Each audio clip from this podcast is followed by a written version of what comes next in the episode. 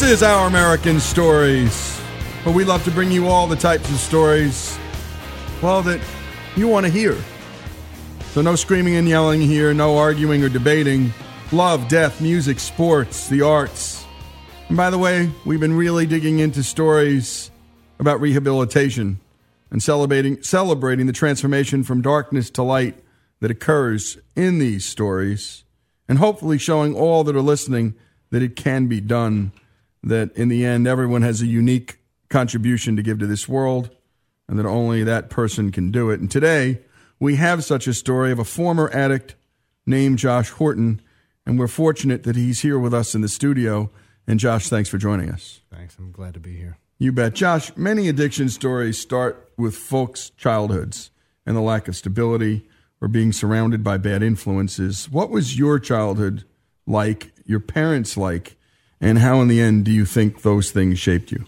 Well, I was a child. I was about 8 weeks old, and my father was killed in a boating accident in Panama City Beach, Florida. And that left me with my mother. We had moved back to Atlanta, and she was 22 years old, widowed, and we basically were living with my grandparents. I was alone. She had brought some people in the house just so we could try and make it, to pay rent, other things. And you know, my family comes from New Orleans, and it's such a drinking culture in New Orleans. They were raised Catholic, and drinking was just part of what we did. Mm-hmm. As a family, it was around every wedding, it was just part of it. And in fact, until I got sober, I just thought that's the way things were done. Right. It was just a part of everything we did. It was cultural in a sense. Sure. And as a result, not everybody in my family suffers from alcoholism, but there's definitely that trait there. And I've lost family members as a result of it.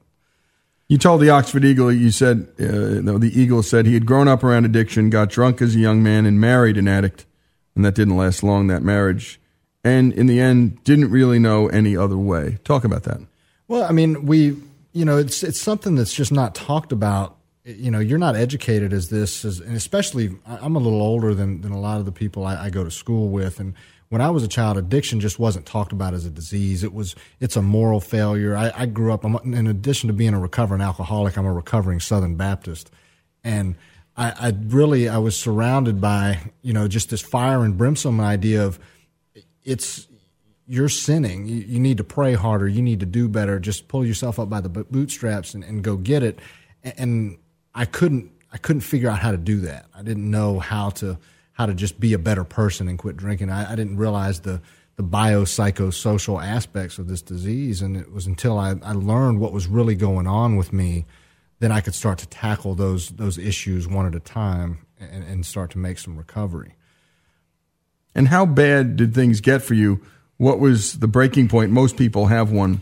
What was yours? This is interesting because I've had some really bad bottoms, and that's what we refer to it as. You talk about hitting rock bottom, and I've had some very bad ones. I've laid on hospital beds, getting my stomach pumped. I've woke up in a jail cell with 47 felonies and no idea of what I'd done.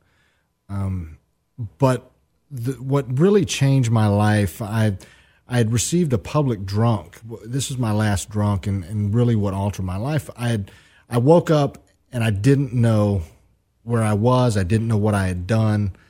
And I'm banging on the cell glass door asking the jailer, what's my charges? Because I had no idea. And sometimes it had been really bad. In Atlanta, I woke up and I was facing centuries in prison.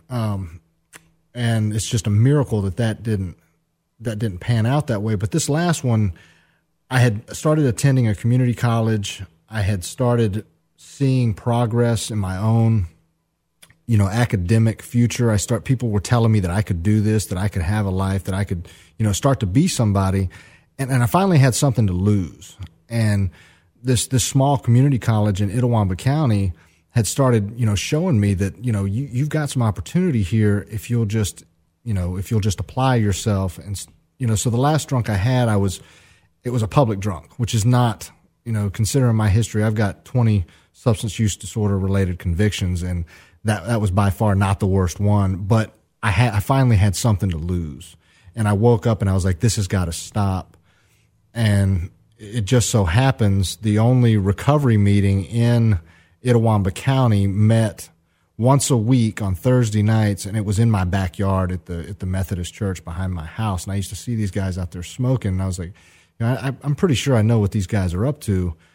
And it was just, you know, I call it, you know, a God wink that, you know, these things are put in my path. And it was, you know, I look back at it now and realize it was probably not a coincidence. Those guys were there when I was ready to get sober. But yeah, my last drunk was not my worst drunk. But it was the final drunk. It was, and it was the one where I finally saw that I had some opportunity and had something to lose. Yep. And these other guys, had you ever reached out to a group like this before? Tried, or did you give it a full shot when you did it? If you did, talk about that. I mean, I have some friends who did go to these things, but they went because they thought they had to. They didn't go because they wanted to be there, and it didn't work out under those conditions. I was introduced as a teenager to recovery, but it was forced upon me by the judicial system, and I'm grateful that it was, because I don't think when I was ready, I knew where to go. I had, you know, they'd shown me enough of it to where I knew that there was a solution out there, and when I was you know, beaten up thoroughly, I knew where to go to get the help. Well, hold that thought, Josh, and when we come back, we're going to learn about that road to recovery. We've got Josh Horton. He's here in studio. We deal with addiction. Indeed, it's one of the few things in life, along with prison reform, when you get left and right consensus that something's wrong and we got to fix it. And it's touching most families in this country. I would submit if you have a family, then there's addiction close, or it's coming. This is Our American Stories. Josh Horton, addiction, right here in little Oxford, Mississippi. More after these messages.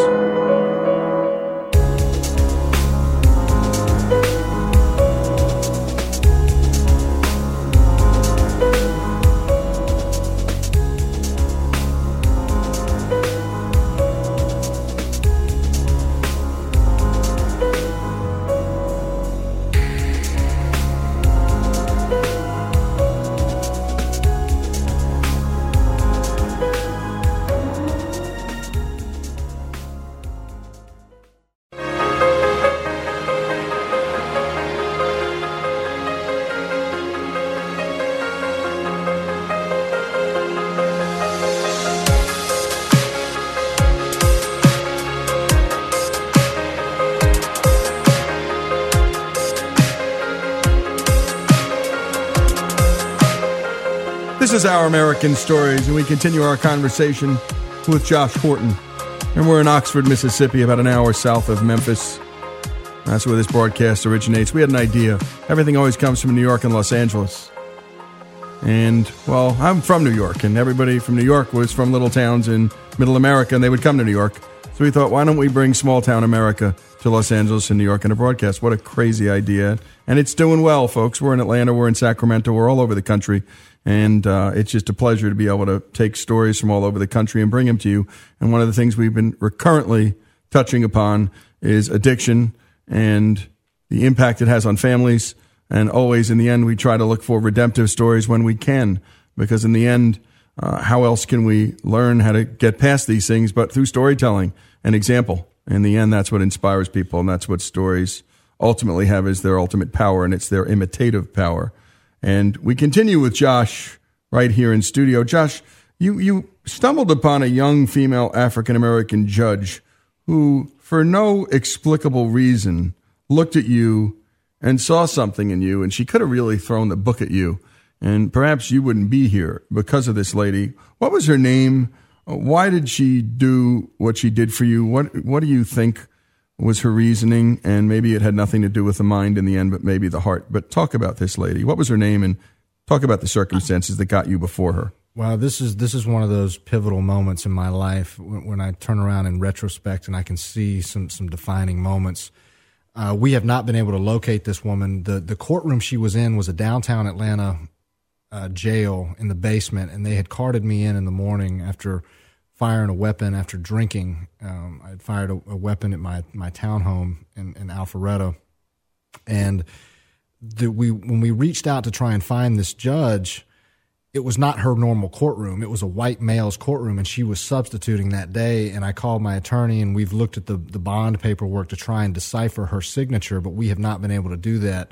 Now, I've been working with the MacArthur Justice Clinic here at Ole Miss Law, and we have a wonderful executive assistant named Angela McRae, who has been digging in Atlanta trying to find out who this woman is. Because when I look at it now, I see it for what it really is. And here's a woman who has fought every glass ceiling in her life. She's gone through law school in a white male-dominated field. She's broken through all these barriers, and here she is setting this opportunity. She's got this punk kid in front of her who she has the potential to throw the book at, and for no inexplicable reason, she decides to throw out all the felonies against me. The bailiff turned around and told me that I was quite possibly the luckiest SOB he had ever seen in his life. And I didn't understand then what had really just happened, but she had just saved my future. And we do intend to find this woman and thank her at a later date. But, you know, the fact that she did that is now – what it taught me was mercy, because she had the opportunity for revenge and to go back, and the lesson she taught me that day was mercy. And that's really all I can, you know, and that's probably one of the most valuable lessons I've ever been taught. Indeed. And too often in our judicial system, that's lacking. And one of the things we do regularly here on this show is talk to inmates across the board, not just drug related. Some people have even committed violent crimes. And what happens with the rest of their life? Sure. And sometimes you got to show mercy, and sometimes some people have to be locked up, and we have to separate these things out and ask the hard questions. For the longest time, there wasn't even a conversation about these things, and luckily for all of us, there is that conversation. Let's talk about this small group, because I think the hardest thing for men to do is to get in front of a bunch of other men and say they got a problem. I mean, pride is generally one of the great inhibitors of human development, and it can get in the way of everything. So talk about that moment, that humility you had to find in yourself, and what this support group and these men, these strangers, did for you. Well, I had grown up thinking that I was alone and I was a moral defect and I was broken. And what these men showed me is that I wasn't alone. And by telling me their stories and their experience, they loved me until I was able to learn how to love myself. And that showed me through example what I needed to do. And then they just guided me through it. And they taught me how to be the man I had always wanted to be by being that man themselves. And with these guys, not their names, but just their backgrounds, because what I always find interesting is we're always looking for people who look like ourselves to relate to. And in my experience, watching these kind of small groups, even great church small groups or any small groups, you know, get outside yourself. That 70-year-old has something to teach you. That you're a farmer, that guy from the city has something to teach you. You're a city guy, that guy working on cars has something to teach you. In the end, it breaks what we would traditionally think are class bonds and vocational bonds and even racial bonds and gender bonds. Talk about some of the barriers that were broken in this group. Sure. The man that helped me initially was a 70-year-old Wisconsin man who had retired in Mississippi, had never been in trouble with the law, and he rode Harley Davidsons. I mean, and he would drive me, you know, 40 miles a day to these groups, to where I could get access to some of the tools I was needing for life skills. And it was that kind of altruism that really opened my eyes. And talk about now, you were at a community college here in Mississippi, and then ultimately, what brings you to Ole Miss? How does that happen? Who are some of the people who helped make that happen for you? Because as you know, and this is one of the things we talk about a lot on this show as well, you know, when family breaks down, society pays. And we're not talking nearly enough about these things. I mean, the cost of fatherlessness to this country. Finally, you're getting the Brookings Institution and the American Enterprise Institute to agree that so many of our problems stem right from this central problem, the breakdown of family and core cultural and social institutions that can put bodies on people. Talk about how you got there and some of the folks that helped you get there. Well, the professors at Itawamba Community College kept telling me, you know, to pursue these things. They told me that anything was possible if I would just do the work. Just do what's in front of you and do the right thing, and it's going to show up for you. And that happened. I earned a 4.0 at Itawamba Community College. I interviewed with Chuck Smith here at Ole Miss, who's a poli-sci professor, and I was granted the Lucky Day Scholarship, which is given out to 25 individuals in Mississippi a year that come from the poverty backgrounds and the, you know, without lacking resources, basically, to pay for college. So he stepped in, and I was given a full scholarship to the University of Mississippi to pursue my bachelor's degree.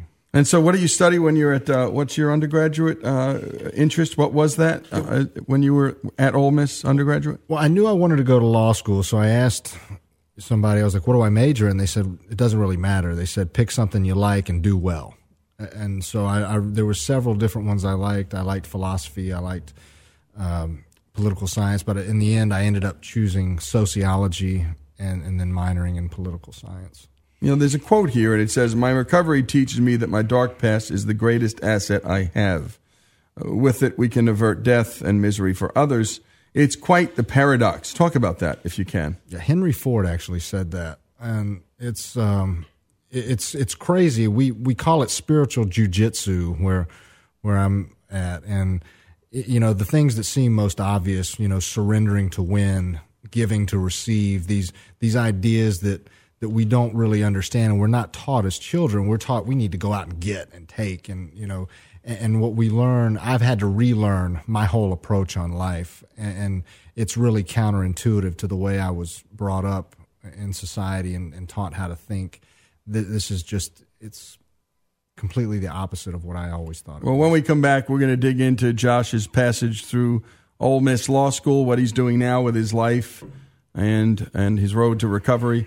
And by the way, one of our favorite books, a book called Obliquity, is about this very thing. And John Kay had studied some of the men who had brought the most shareholder value to American businesses. And Steve Jobs was one.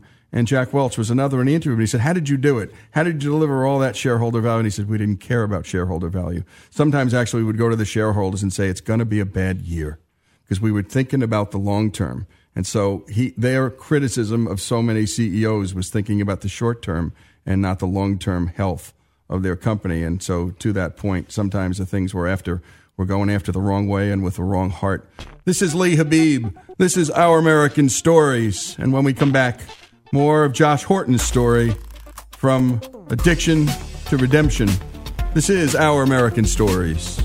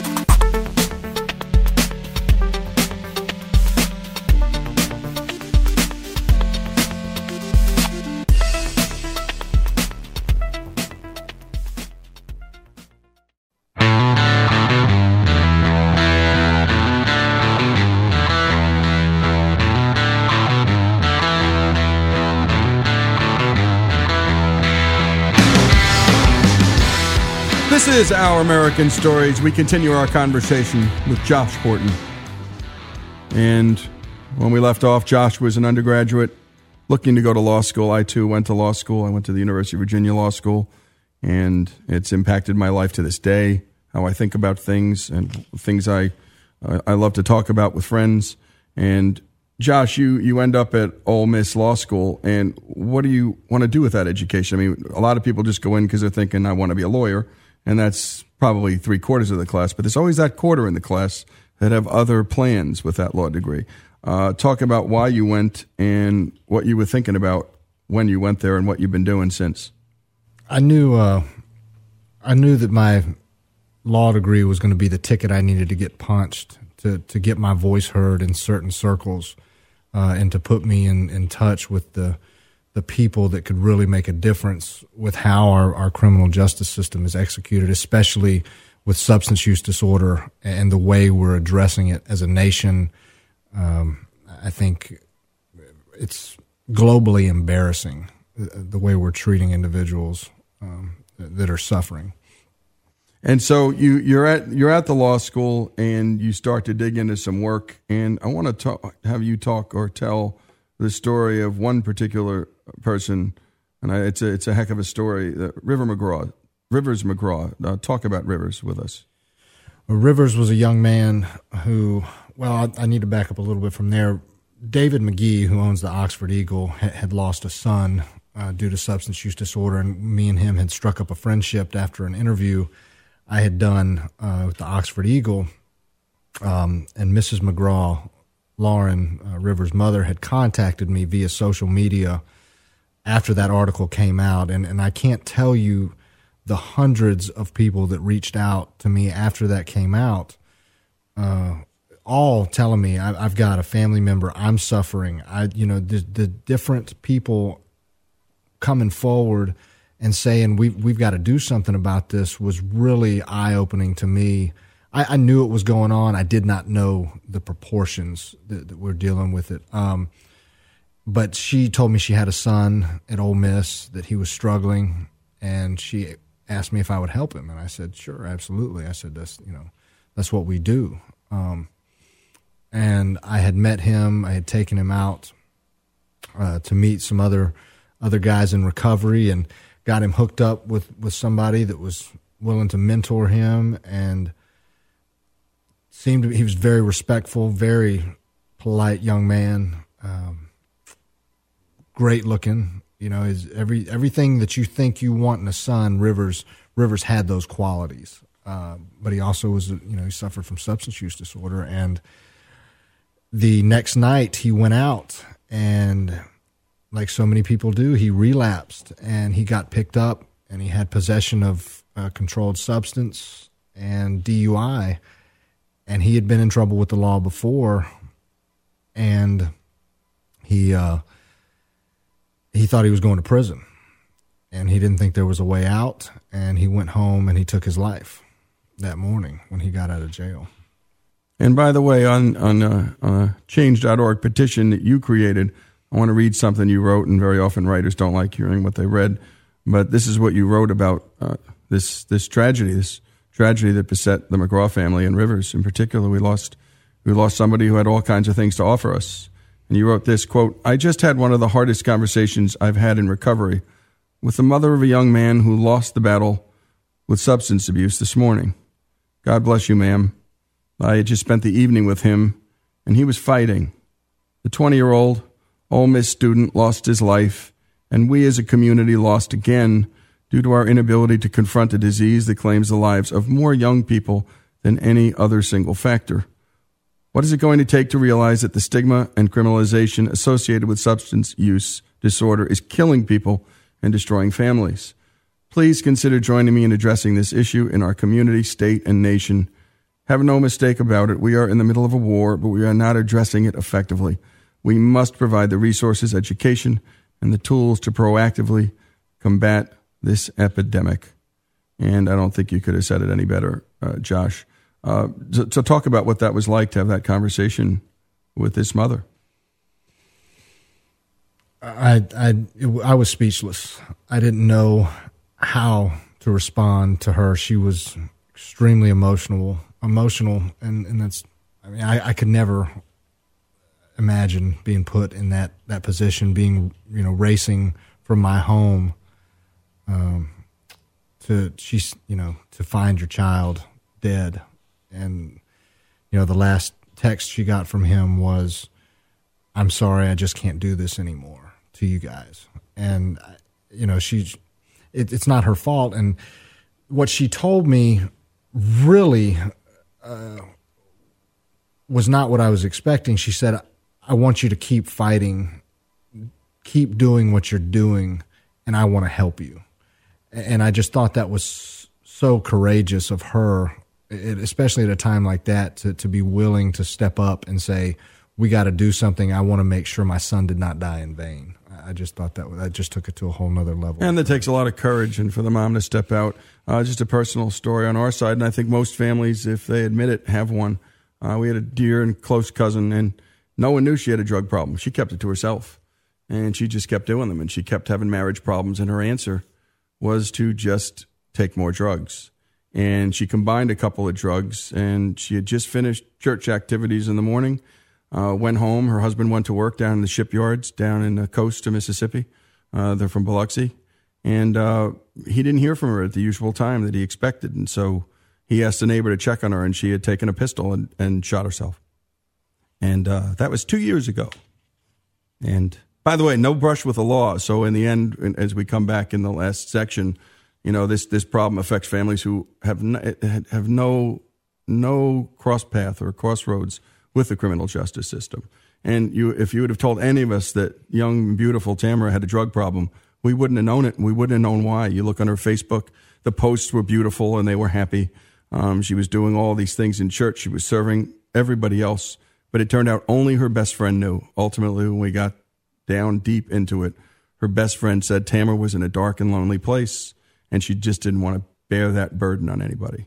And so she was just sucking it up for the benefit of her kids, for the rest of the family, and then one day she couldn't take it anymore. So if you're listening, you know, and this has happened, we'd love to hear your stories. I think that's how we get at this in the end, and we're going to be talking with Josh in the final segment about both the system level, and that's incarceration and the criminalization.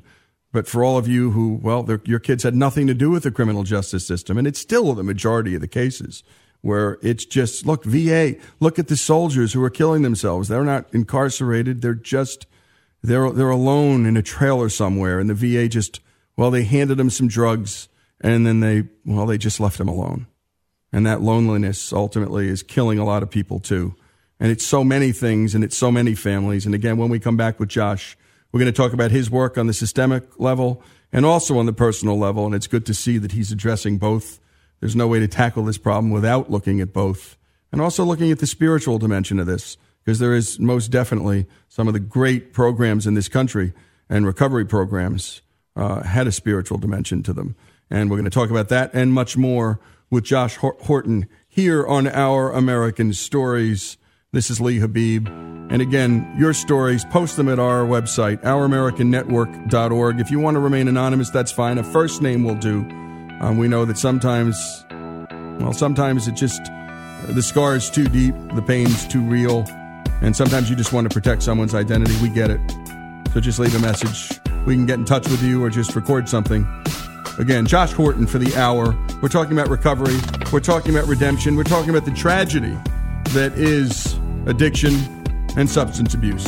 More after these messages.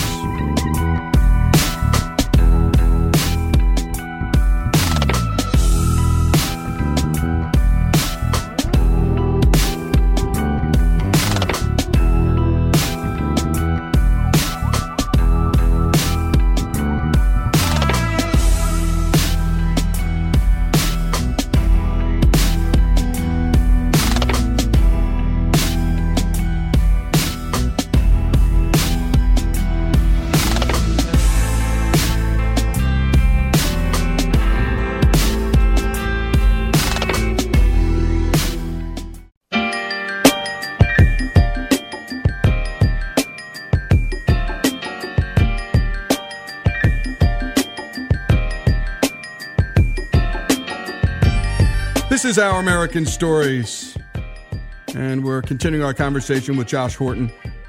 And addiction is the subject, recovery, and the criminal justice system on the systemic level, and also just on the personal level, how addiction is ravaging families as well, and what we can do about it on both of those levels as well, both the systemic and the personal, for families and church groups. How we can throw bodies, find out these things, create systems where people can express themselves, reach out and not feel stigmatized, because I think in the end, it's the stigma. I knew that was what did it with Tamara. She didn't want to let anybody down. She would have thought, I imagine she was like so close to everyone in her church. And then, by the way, the pastor said this was our great failure.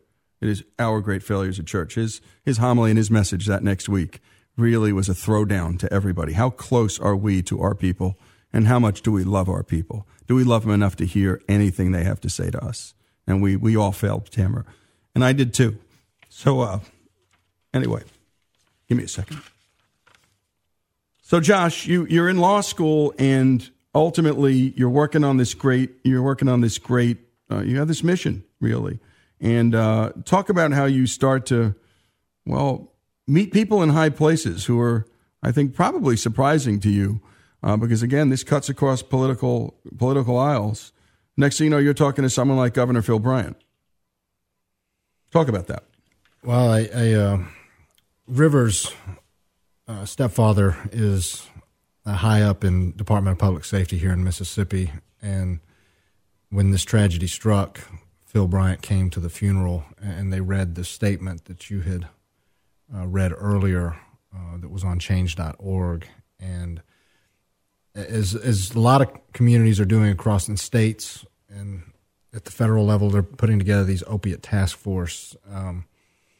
It's not confined to just opiates, but I think because of the pharmaceutical industry and the epidemic of the opiates leading to heroin addiction and then ultimately death, I think this is a good avenue for them to tackle first, is tackling the pharmaceutical industry and the opiates there. Because it's reached epidemic level proportions nationally, and we have what the equivalent of a jumbo jet full of young people going down every day in this country due to overdose. If that happened in the airline industry, planes would cease leaving the ground. But because we have stigmatized and criminalized this issue so much, nobody wants to talk about it. And about 40 years ago, with the war on drugs and the policies being implemented, the private prisons figured out a genius business model that if we don't treat substance use disorder and criminalize it, these guys are going to keep coming back. So it ends up putting a revolving door on the jails and prisons. These private prison corporations like CCA, GEO, they're publicly traded on Wall Street. They guarantee certain levels of incarceration to their stockholders, and they are making money off of substance use disorder. Over 60% of the people incarcerated are nonviolent substance use disorder-related convictions, and that's atrocious as a society to be profiting off of a mental disorder and a disease in such, enormous amounts. And by the way, you've had, pretty remarkable work being done in the state of Texas and the state of Georgia over the past several years. We've been following one court, and it's a drug court in Texas, and we've had Judge Bobby Francis on. And my goodness, it's been something like 2,000 people pulled out. They've closed one full prison already in Texas, and not only saved the taxpayers a bundle of money, but more importantly, saved a bunch of lives. We talked to some of the people who've gone through that system, and it's odd. I mean, it was a bunch of evangelical Republicans who pushed this in the state of Texas, and not enough's being written about this remarkable consensus between Democrats and Republicans on an issue that touches so many of us. So talk about specific reforms that you think could be passed along in states. For folks listening in states that are not working on this problem, talk about some of the reforms and talk about what a parent can do to be heard. Because I got to tell you, state legislators are not the federal government. This is what I love about our country. This is why I love federalism. If you were to try to change the law in Washington, good luck. I'll tell you, a couple of hundred parents get together and march to their state capital, and you're all federalists now. Because you can. It can be done, and I've seen it done. So talk about what parents can do, how they can organize, and how they can turn their grief into hope. I mean, you've got to start reaching out to your local representatives and be that force at the local level and letting them know that you are pro-recovery and you vote. And that's the way we get things changed. We mobilize, we organize. We've got to start speaking out and quit letting the fear of judgment keep us from doing the right thing. And I think that's what happens in so many cases. And even in the recovery communities, we get sober, we get a little bit of our life back, we start making some money, we get a family, and we're so afraid that we're going to lose these things. if we come out and we tell people, you know, some of our history. Mine, I'm kind of forced to because I've got to report to the bar. So, you know, I've got to disclose all this stuff anyway. But it's really opened my eyes into the power of coming forward and trying to make a difference in the lives of others, because you can. Yeah. And what's odd is I think the country's so ready for this. I mean, there might be some people who'll stigmatize, but I think ultimately it's self-stigmatization at this point. I mean, I know with Tamara, none of us would have had a problem. In the end, we didn't maybe make that clear enough to her, but she's just that kind of girl who wanted to carry the burden too. And so, you know, in the end, some of it's so deeply personal. What's been the most rewarding moment of your work so far, and what you hope to be your life's work, Josh? Every morning I wake up is the most rewarding moment, because I've been given a life beyond my wildest dreams of what I thought was possible. So I couldn't even answer that. Every day I get just, I'm living on borrowed time. And let's talk about, again, we're talking about the prison reform, and we got, I think there are solutions and clear solutions. And so the addict is now not in prison and they're home. What do we do about these personal issues, and how do we describe why they're happening so more frequently? In other words, we can talk about symptoms and we can talk about causes. And I'm wondering, what is the literature out there, and what are folks saying about this epidemic and what they think the causes are? It can't just be the drug itself. It can't just be pharma. I mean, look, I know too many kids who don't take these pills.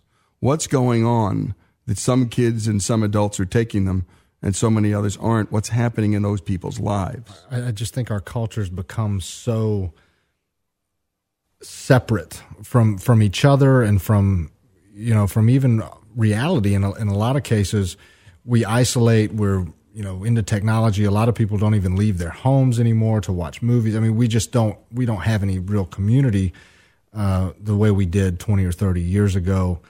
And I think the loss of that connection feeds into it. And we're looking for an external solution to an internal problem, and we're never going to find it. I don't care if you're shooting heroin or you're looking for a new car. It's going to wear off, and you're not going to be able to fix that. And that's really what I've learned about my own disease, that my alcoholism has very little to do with the booze. It's the trying to find that external solution to the internal problem. And this guy told me one time, he said, Josh, you know, you're not a human being having a spiritual experience. You're a spiritual being having a human experience. And that made a lot of sense to me. You know, talk about, you know, one of the essays we spent an hour on was Alexander Solzhenitsyn, who came to the United States. And everyone was expecting this real rip on communism, because, my goodness, the guy spent his life in a gulag criticizing communism. But he came to America and had spent a year before the speech, and he warned America about consumerism. And he said that communism was a disease of the soul and it would kill you. He said, but let me tell you about consumerism, that'll kill you too. And it was a warning shot to America that few conservatives liked, and well, lots of liberals towards the progressive end didn't like Solzhenitsyn either. And he was making both of them miserable, because he said collectivism, well, boy, I've lived under that. Good luck with that. Look at the alcoholism rates of highly socialistic countries. And he said, but capitalism has its downsides, and it was consumerism. And that was his warning shot. It sounds like that's yours too. It's definitely, I think our consumerism as a nation definitely feeds into this addictive mentality. Yeah, and Facebook, I think, this technology, as you had pointed out, I think it makes people feel more lonely, not more connected. They're not real friends. People are posting what are seemingly glamorous aspects of their life, shielding. No one posts their bad shot. Right. No one posts their bad day. And I see it with my own little girl, and I got to take it away from her, because she's almost addicted to the technology itself, which then is a portal to so many other bad things. Josh, we appreciate you spending the time here, sharing your life, the good and the bad. Not easy to share the bad, but it's a fundamental part of what you do and what you're going to continue to do. I'm sure we're going to hear more from you. And final thought, 15 seconds to the audience. Josh, just a final thought. Just don't be afraid to step up and make a difference, because your voice does matter. And unfortunately, it's, you know, it can cost lives if you don't. Well put, and we believe that voices matter, and attached to those voices are stories. and that's what we do here on this show. We like to hear other people's stories. We don't talk about ourselves here, rarely. And if it is, it's a personal story like mine with my beautiful niece, Tamara. This is Lee Habib. This is Our American Stories. Josh Horton, a remarkable life story, and can't wait to see what continues to happen in his life. More after these messages.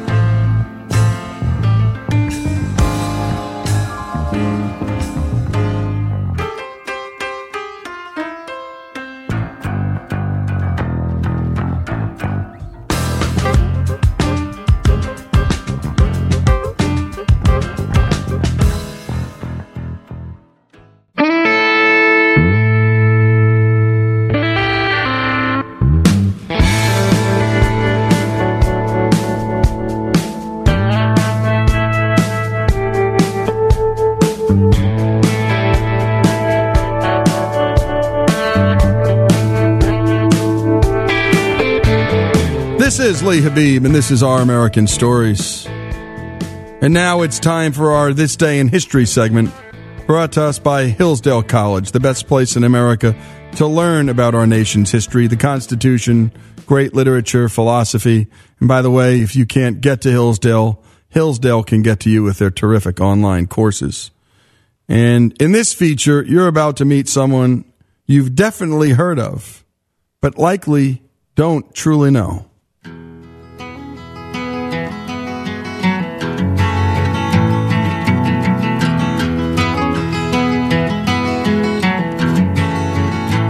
He was born in the summer of his 27th year, coming home to a place he'd never been before. He left yesterday behind him. You might say he was born again. You might say he found the key for every door. You've probably tasted their beer. Coors. 105 years of only pure Rocky Mountain spring water. Make it yours. Make it Coors. For some of you, it's more than a taste. It's a tradition.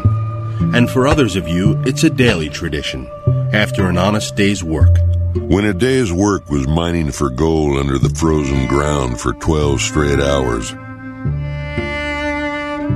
happy hour had a whole new meaning.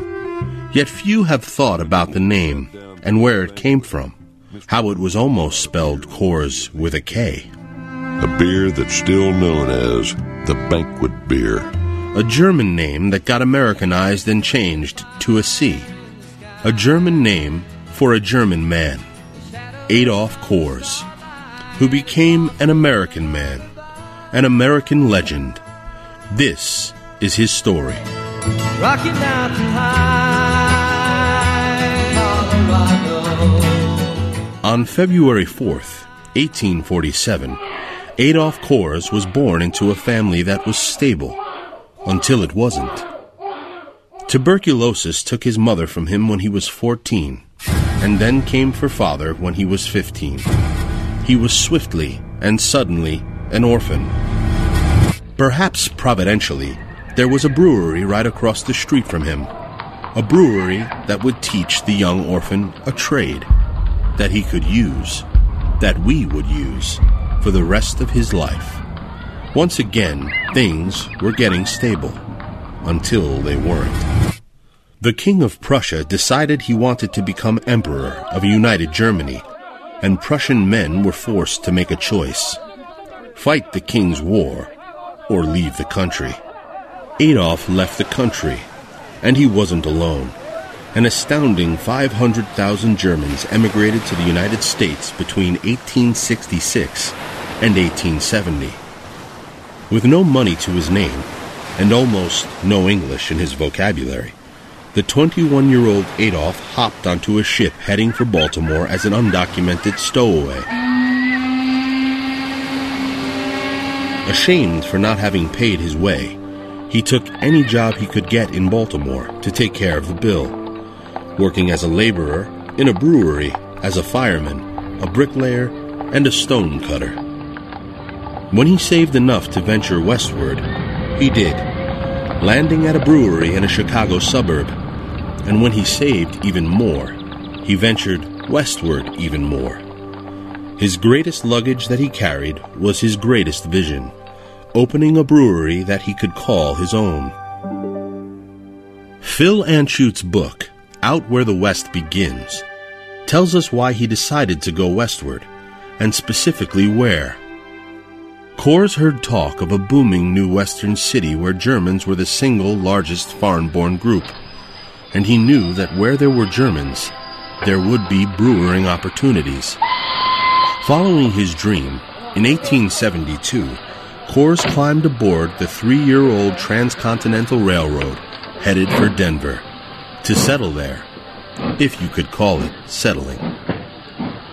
He trekked across prairies, through wilderness, and into the foothills of the Rocky Mountains, all in search of superior water to brew a superior beer. Coors would find his golden supply in Golden, Colorado, where springs near Clear Creek River bubbled up with cold, crisp water from the snow-capped Rocky Mountains. And a golden location it was. The population of the Colorado Territory was growing, and fast. Anschutz writes, he learned that Clear Creek had been the motherlode of the Colorado Gold Rush, attracting some 100,000 fortune seekers in one of the greatest mass migrations in U.S. history. Coors did not seek the heavy yellow metal in Clear Creek.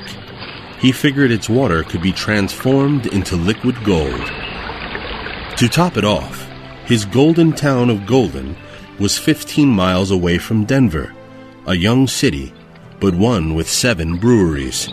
In Golden, he would be it. Only 3 months after acquiring his golden property, he was out in the town, carting around and selling his very first batch of beer. All 31 barrels of it. And customers quickly began to pour into town, just to get his beer. Anschutz notes how many arrived on the Colorado Central Railroad, which built a spur line across Clear Creek to the brewery.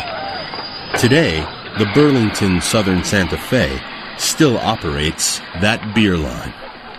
A mere 10 years later, he won a national brewing competition at the big event, the biggest event of the era, the World's Fair in Chicago. Once again, things were getting stable, until they weren't. This is Lee Habib. And this is Our American Stories, and more on this remarkable American story, our This Day in History segment brought to you by Hillsdale College. More after this.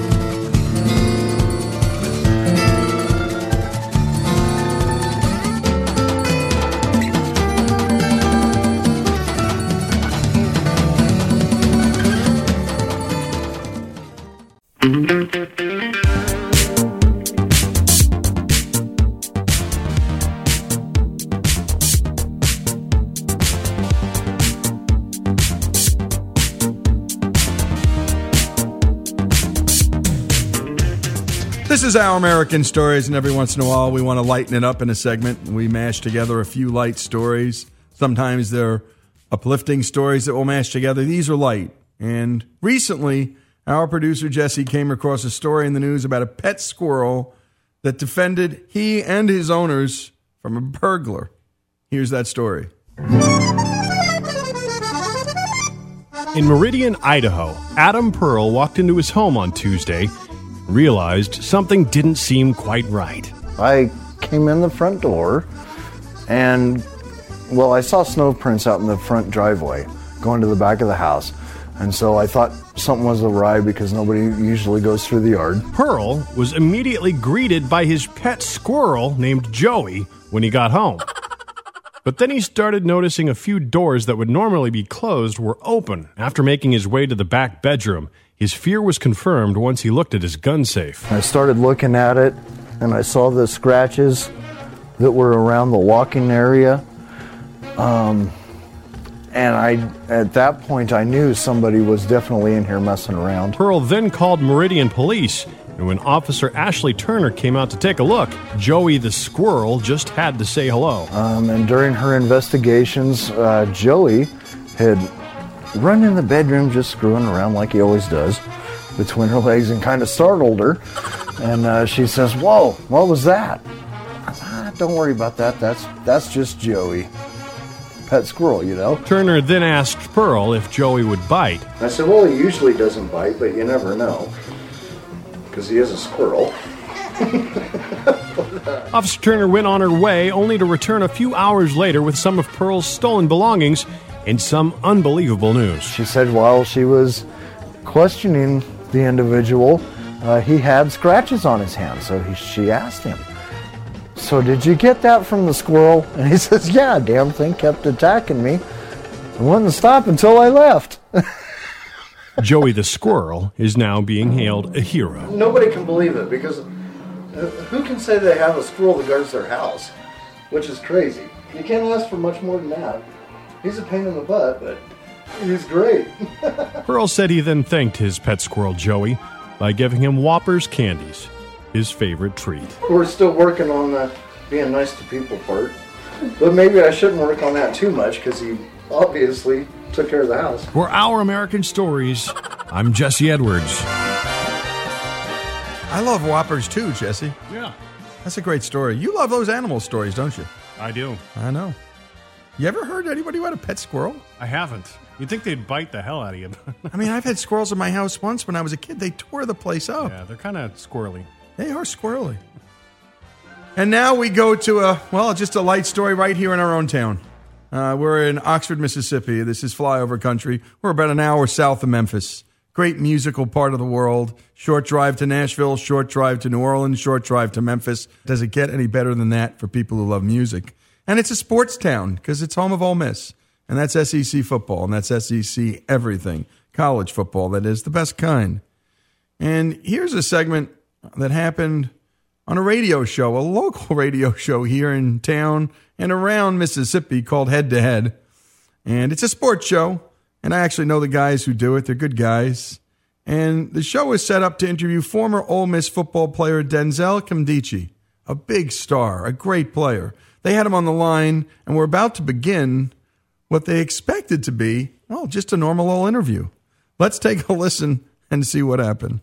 He is on your radio this afternoon. Denzel, appreciate a few minutes of your time. How are you?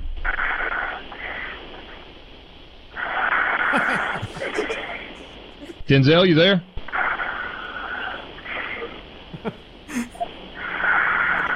This is not going as well as I had hoped. I think he's asleep. That's better. Phone in his ear. Hey, Denzel, you there?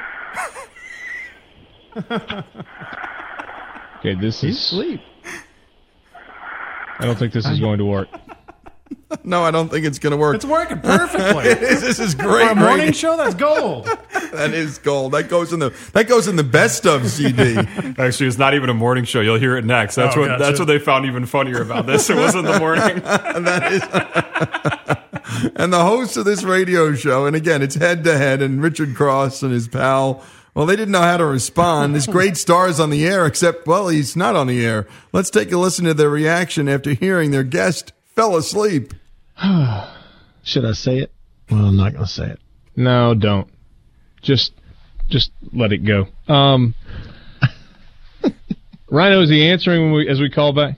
You're trying one more time. I'm trying, but I'm not getting anything. Okay. Well, let's just move on. That's not going to work out. I mean, it's early in the day. It's Of course, it is 4:20 p.m. as opposed to 4:20 a.m. All right. So Where do you even go with that? That's hilarious. They just kept him on the line. I would have too. Kept tuning in. No, you get pot up the fader every couple of minutes. You get the Jeopardy clock going. You do an over-under bet on how long he'll be asleep. Get people to call in and scream at him. You could have gone in so many direct. These amateurs. I would have milked that for an hour. Oh, that's an hour of radio. That's why we love radio. You never know what's going to happen. That's one of the most highly conditioned athletes in America, asleep at 4:30 in the afternoon for an interview. By the way, Denzel Comdici later tweeted, quote, "I had been up in studio all night wrapping up my music project, and I did fall asleep while on the radio." Well, you know, we sort of busted on that one. And last but not least, our favorite guy, Steven Goldberg's dreams. You heard that right. We're going to hear a dude's daydreams. And not just any dude, one of our favorite dudes. Steve is the former chairman of sociology department at City College, and he is the foremost expert on patriarchy, and a guy who, he daydreams a lot. And now we bring you Steve and his latest daydream, and before we do that, Steve reads us his mandatory disclosure.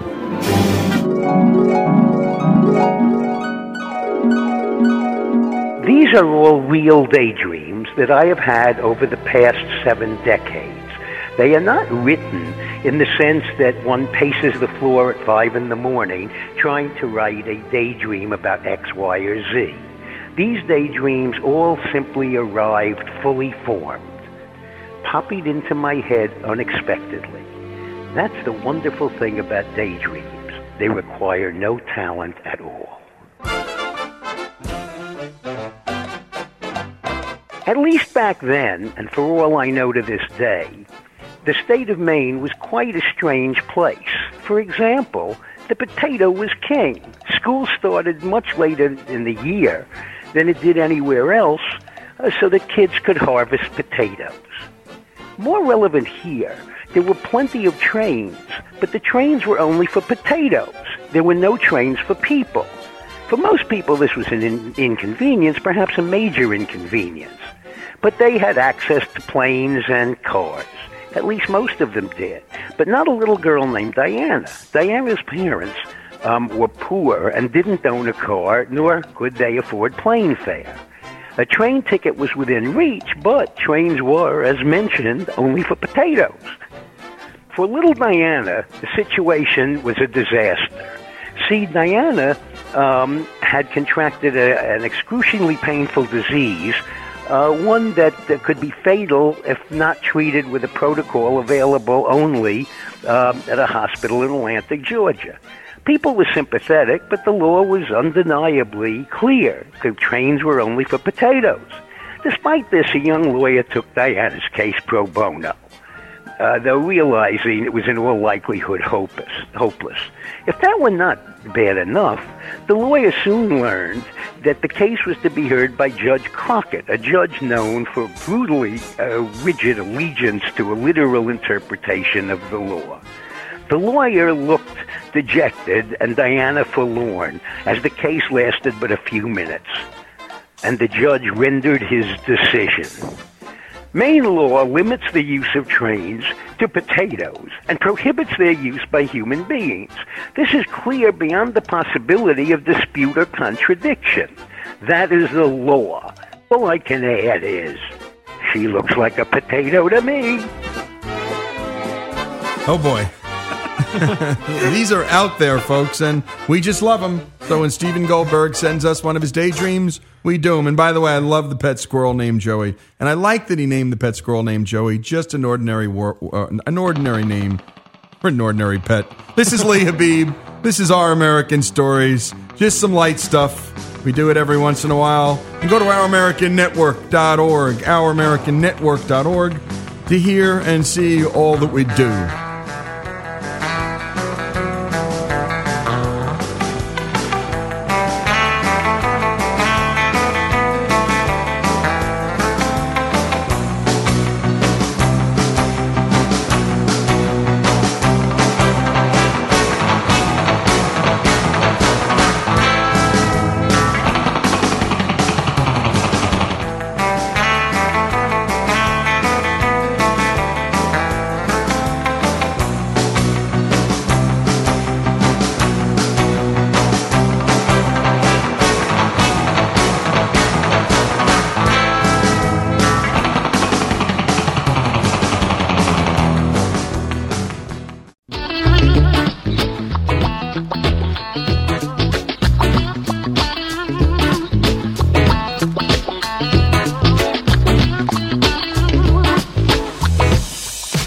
This is Our American Stories, and one of our favorite subjects is work, what we do, how we got there and why, and the intersection of commerce, too, because we spend a lot of our times working or scheming or trying to figure out how to get a product to market or how to come up with something new, and sometimes we just do it on general principle, just for fun.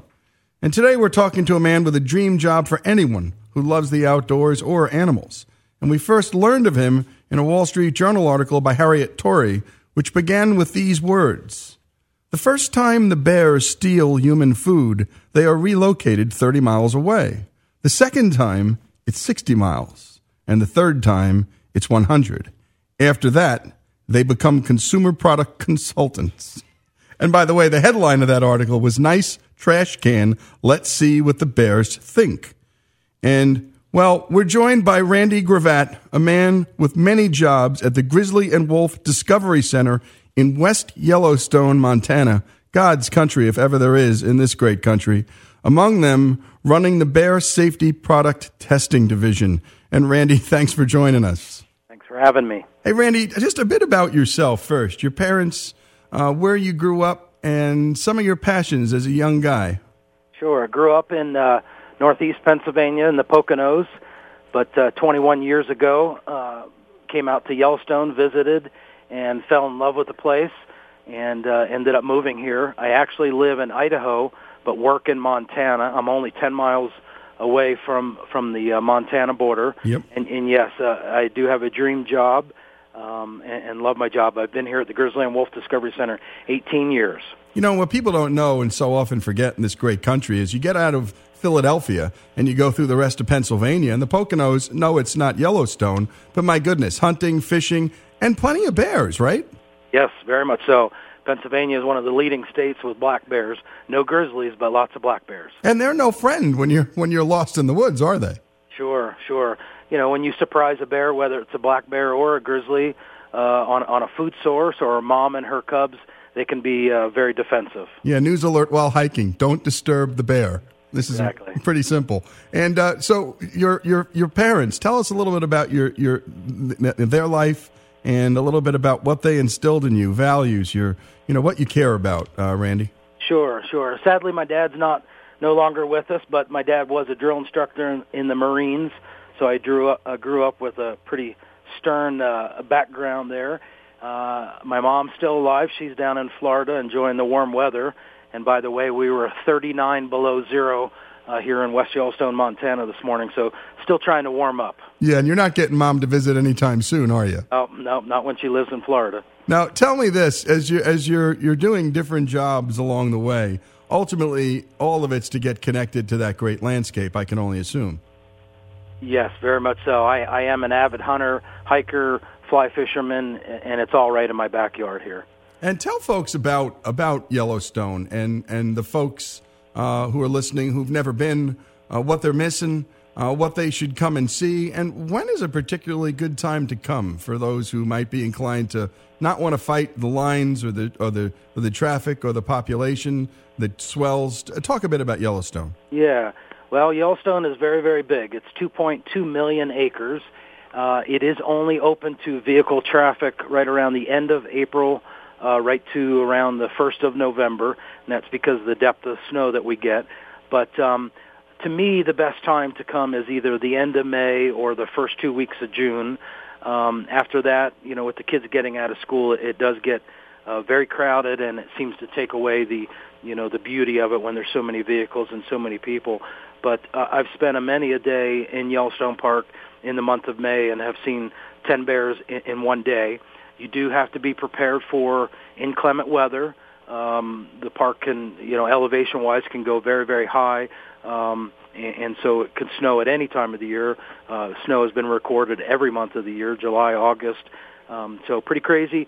But in the wintertime, definitely a special time to come. You can either go in on a snowmobile or what's called a snow coach, and you experience how the animals that are still in the park, because there is a lot of animals that migrate out of the park, but in the wintertime, you have a much better appreciation for those animals that are trying to find a food source when it's, 20, 30, 40 below zero and 5, 6 feet of snow on the ground. You know, National Geographic recently did a full subject and full issue on Yellowstone, and it spent quite a bit of time on the bears and bear attacks. And I don't know if they were on the increase or just that there's more human contact.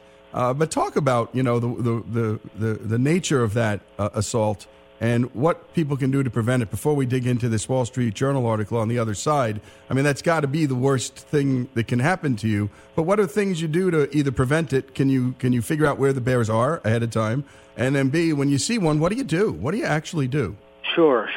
So there's an estimated population of 700 grizzlies in Yellowstone Park, and an average of one bear attack per year, where there's around 4 million visitors. So the chance of getting attacked is pretty slim, better chance of getting struck by lightning. But if and when that encounter does happen, there's a couple things that you need to do is before you're leaving the trailhead, you want to make some noise. You're walking with a group of people, perhaps.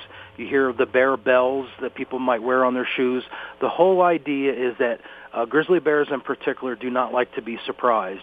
And so if you're making noise, you're walking down a trail, more than likely you're not going to see a bear because you're going to scare that bear away. But let's say you see that bear at 200 yards, mom and two cubs perhaps, a grizzly. And so you're going to talk in a low, calm voice, kind of let the bear know, hey, I'm a human, I'm not an antelope, I'm not a deer, and you're going to start to obviously walk away, but not run. Running elicits a chase response, so you want to return to the trailhead, return to your car. But if that bear does decide to charge you, hopefully you've remembered to have your pepper spray, your bear pepper spray, and you're going to have it on your hip where it's easily accessible. That bear is charging at you. That bear can run 35 miles an hour. That's 42 feet per second. So you have to be ready. And yes, that bear is going to be very close, 10, 15 feet away, 20 feet away when you start to discharge that can. And with a bear's sense of smell, smelling food up to 18 miles away, they are greatly affected by that bear pepper spray. And it basically renders them useless for a couple hours. They, their eyes are watering, they're tearing, they're coughing, and then of course you're going the opposite way. But fortunately, not too many encounters. But yes, you need to be prepared. You need to look for fresh bear scat, fresh bear sign, and let those bears know that you are out there hiking. Yeah, and that is pretty extraordinary. 4 million visitors, 700 grizzlies, and only one bear attack per year. But there are probably multiple sightings, I would assume. Oh yeah, very much so. Yeah. It's a personal, distance that you need to stay away from those bears, and whether it be a bison, 1,500-pound bison, have a personal space, just like a grizzly bear, just like a moose. And so if you get into that bear's personal space, then you're threatening that bear, and perhaps that bear is thinking that you are a threat to them, even though, we don't want to have anything to do with them. And so, again, you need to let your presence be known to those bears. And no, people see bears all the time.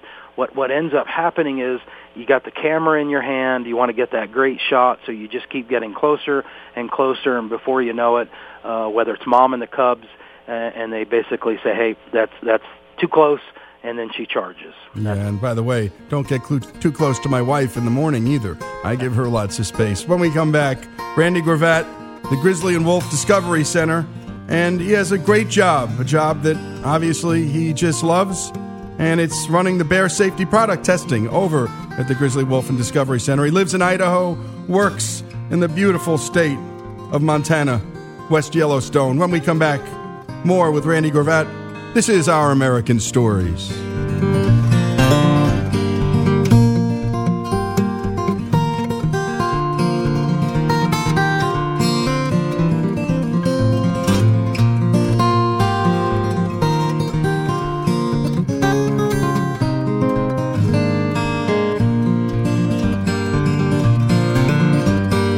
Black bears weigh between 2 and 500 pounds.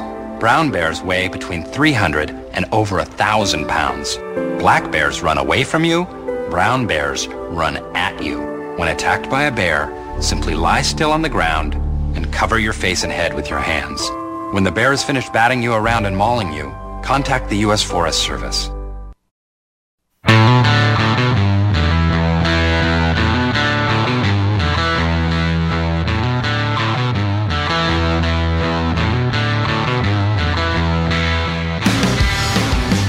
This is Our American Stories, and we pick up where we left off with Randy Gravatt, a man with many jobs at the Grizzly and Wolf Discovery Center in West Yellowstone, Montana, among them running the bear safety product testing.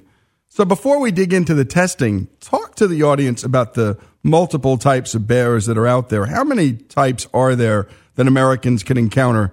And what are they like, these different types? Because the bears are very different as categories, aren't they? Yeah, there's in North America we have the brown bear, which is also the grizzly bear, and then we have the black bear. The grizzly bears pretty much are only in both in Idaho, Montana, and Wyoming. And they're very intelligent animals. I think that needs to be stated, and they're also very food driven. Talk about those two things. Sure, they're very, very smart. They also have huge appetites, and that's what tends to get them into trouble. Where we may average 2,000 calories a day, a bear could average 5,000, and then that number even goes much, much higher right before hibernation. It could be as high as 20,000 calories a day so that they could build up those fat reserves before hibernating. And so where do the problems come between people and bears? I assume it's just the food. It is. When bears gain access to unsecured unnatural foods, whether it be dog food, whether it be the bird feeder, whether it be the garbage, the dirty barbecue grill, those bears are going to take full advantage of that easier meal than going out in the woods and tearing apart a log and getting some ants and some grubs perhaps and some blueberries, huckleberries. And so they're going to go the easy route every time. And the problem lies that when they become, unafraid of people, they become around our houses, there's then the potential for problems as in a bear attack to humans. And so in large measure, many of these problems are occurring in, I would assume, the outlying suburbs that intersect with nature and intersect with the woods, and even in traditional suburbia? Talk about that. Sure. As we continue it to expand into bear country, it definitely is a big factor where more problems arise. Where a bear once freely roamed through that meadow, through that field, through that woods, now there's a mall, now there's a housing development perhaps. And so it's definitely very, very tough for them. On average, a female bear has a home range of around 50 miles, and a male double that, if not even a little bit more. So they travel a great distance throughout the day, always searching for food. And why and how did the Grizzly and Wolf Discovery Center, where you work, become the place to test bear safety products? Where and how did that happen, Randy? Sure. Well, the Grizzly and Wolf Discovery Center opened in 1993, and we recently, in 2000, became a not-for-profit wildlife park and educational facility. And we were approached by an organization called the IGBC, that stands for Interagency Grizzly Bear Committee, and it's made up of a bunch of members, whether it be Forest Service, Park Service, even Parks Canada, a bunch of great folks. And the idea is for them to sustain the bear population, to monitor the bear population. Well, with so many bears being put down that had gained access to that unnatural foods and the garbage and such, and that were being put down, they came up with an idea that there would be a testing program. And with our 8 grizzly bears, we made the fit, and around 15 years ago we were approached to see if we would be willing to do it. And it's worked out very well. So basically what we do is, whether it's a manufacturer that produces a cooler, a polycart trash can, a dumpster, they either ship the product here or they bring the product here, and then we put it into the bear's habitat. We do put the bear's favorite food inside of it, so that would be peanut butter, that would be fish, honey, and then it has to withstand 60 minutes of contact time. Most of the containers cannot have a hole larger than an inch and a half. If it does, it is considered a fail. And then there is another factor with those polycart trash cans, those ones that you wheel out to the end of your driveway. A lot of times when they're bear resistant, you and I would take our finger and put it into a latch mechanism to release that lid. Well, that latch system has to work when it's done being tested for that 60 minutes. Walk us through a product testing session and what happens. And I love Kabuk, or is it Kabuk? The destroy Kobach the Destroyer is your most skilled testing bear. Talk about him or her, and then talk about what this product testing session looks like. And do you have video of this? Because we'd love to see it. Sure. No, I definitely have video of it. Kobach is from Delta Junction, Alaska. Kobach is actually a river in Delta Junction, Alaska. That's how he got his name. But, yeah, he's been here for 18 years, and he's earned that nickname as Kobach the Destroyer because he seems to be able to get into most products. You and I, Lee, we can take our hands, we can, at our wrist, we can turn our hands side to side. Well, a bear cannot do that. And some of these trash cans that are being tested, it's ones where you and I would take our fingers and reach up and release a latch mechanism. Well, grizzly bears with huge front claws, somehow, some way, Kobach has learned to literally twist his wrist a little bit, twist his body, and get those claws up in there and release that mechanism. Most manufacturers fear Kobach the Destroyer, but many of our other bears are very adept at getting into the products because, again, there's that special food reward. We test anywhere from 40 to 80 products a year. All summer long is our testing season. And so when there is no bears in the habitat, I will take a product, I walk it into the habitat, and this is an 1.5 acre habitat with 2 ponds with live fish. We take that product, so we'll talk about a cooler. That cooler is going to have padlocks. It has to have padlocks. They're going to rip the rubber latches off right away.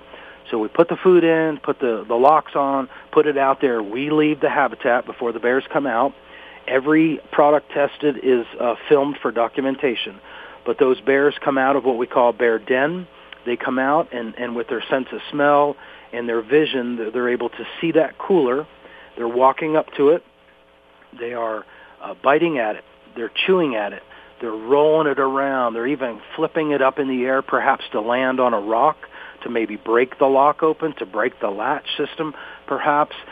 They're super, super smart, and yes, through all these years, because a bear can live up to 30 years long, and so some of our bears are very old, and through these 15 years of testing, they've learned, better ways to get in each and every time. Yeah, they've learned some tricks as they get older. They do, again, because of that food reward. Yep. So here's an example, Lee. So let's say we had 10 coolers in a row, and every one of those coolers passed the test. The bears were not able to gain access. Well, the chance of a bear trying to get in that 11th cooler is pretty slim because the first 10, they were not able to get in. So you know the term, we throw them a bone. So what we'll do is we'll take a cooler, put that same amount of food inside, but maybe just use zip ties versus padlocks. Bears come out, they get in, they get a food reward, and it just, it excites them all over again to keep testing the products. And the hope here, I would assume, is that the more bears have no success with human coolers and garbage cans, the better off we all are because there are fewer encounters because the bears don't get that beautiful food reward. Exactly. That's the ultimate goal, is that it benefits the bears out in the wild. If a bear does not get a food reward from our house, our neighborhood, they're going to stay in the woods where they belong. And if I may use an example, if we have the Jones and we have the Smiths, and the Jones are very, very clean, no bird feeder, no dog food, the barbecue grill, but then the neighbors are not so clean, and the mom and 2 cubs are frequenting the area. It's 11 o'clock at night, and the clean family, somebody forgot something in their vehicle perhaps. They walk outside, it's dark, it's midnight, it's 11 o'clock, and they surprise mom and the cubs. Well, they end up getting mauled where here they were the ones that were being clean and careful with their food when their neighbors made the mistake. And that's why we all need to be on that same page and not allow those bears near our homes. Yeah, but it only takes one or two of us to ruin it life for the bears and for ourselves. So well taken, point well taken. How can our listeners, Randy, visit and support your Grizzly and Wolf Discovery Center? Talk about that. Sure. Again, we're not for profit. We are open every day of the year. Obviously, we have a website, grizzlyandwolfdiscovery.org, and then we do have what's called the webcam for our wolves, a webcam for our bears, so people can view them limited hours in the wintertime, and that does bring up something interesting as far as us being 39 below zero this morning. Our bears here at the center, even though we don't do the testing in the wintertime, our bears do not hibernate because of a constant food supply. So the same is true for any bear in the wild, whether it be Florida, whether it be Texas, Minnesota. If bears are able to obtain a food source, and whether it be warmer temperatures, they're going to not hibernate and or hibernate for a shorter period of time. Well, Randy, we appreciate you joining us, and we're talking to Randy Gravatt, the Grizzly and Wolf Discovery Center. And, Randy, we'd love to visit you when we go out. We're out in Jackson. We have an affiliate there, and we'd love to come visit when we get the chance. And thanks so much for joining us. Excellent. Thank you. Sounds good. You bet. This is Lee Habib, and this is Our American Stories. And you can catch all the work we do at OurAmericanNetwork.org. And if you've got stories like this, and we just consider these great American stories, post them at OurAmericanNetwork.org. Again, this is Lee Habib. This is Our American Stories.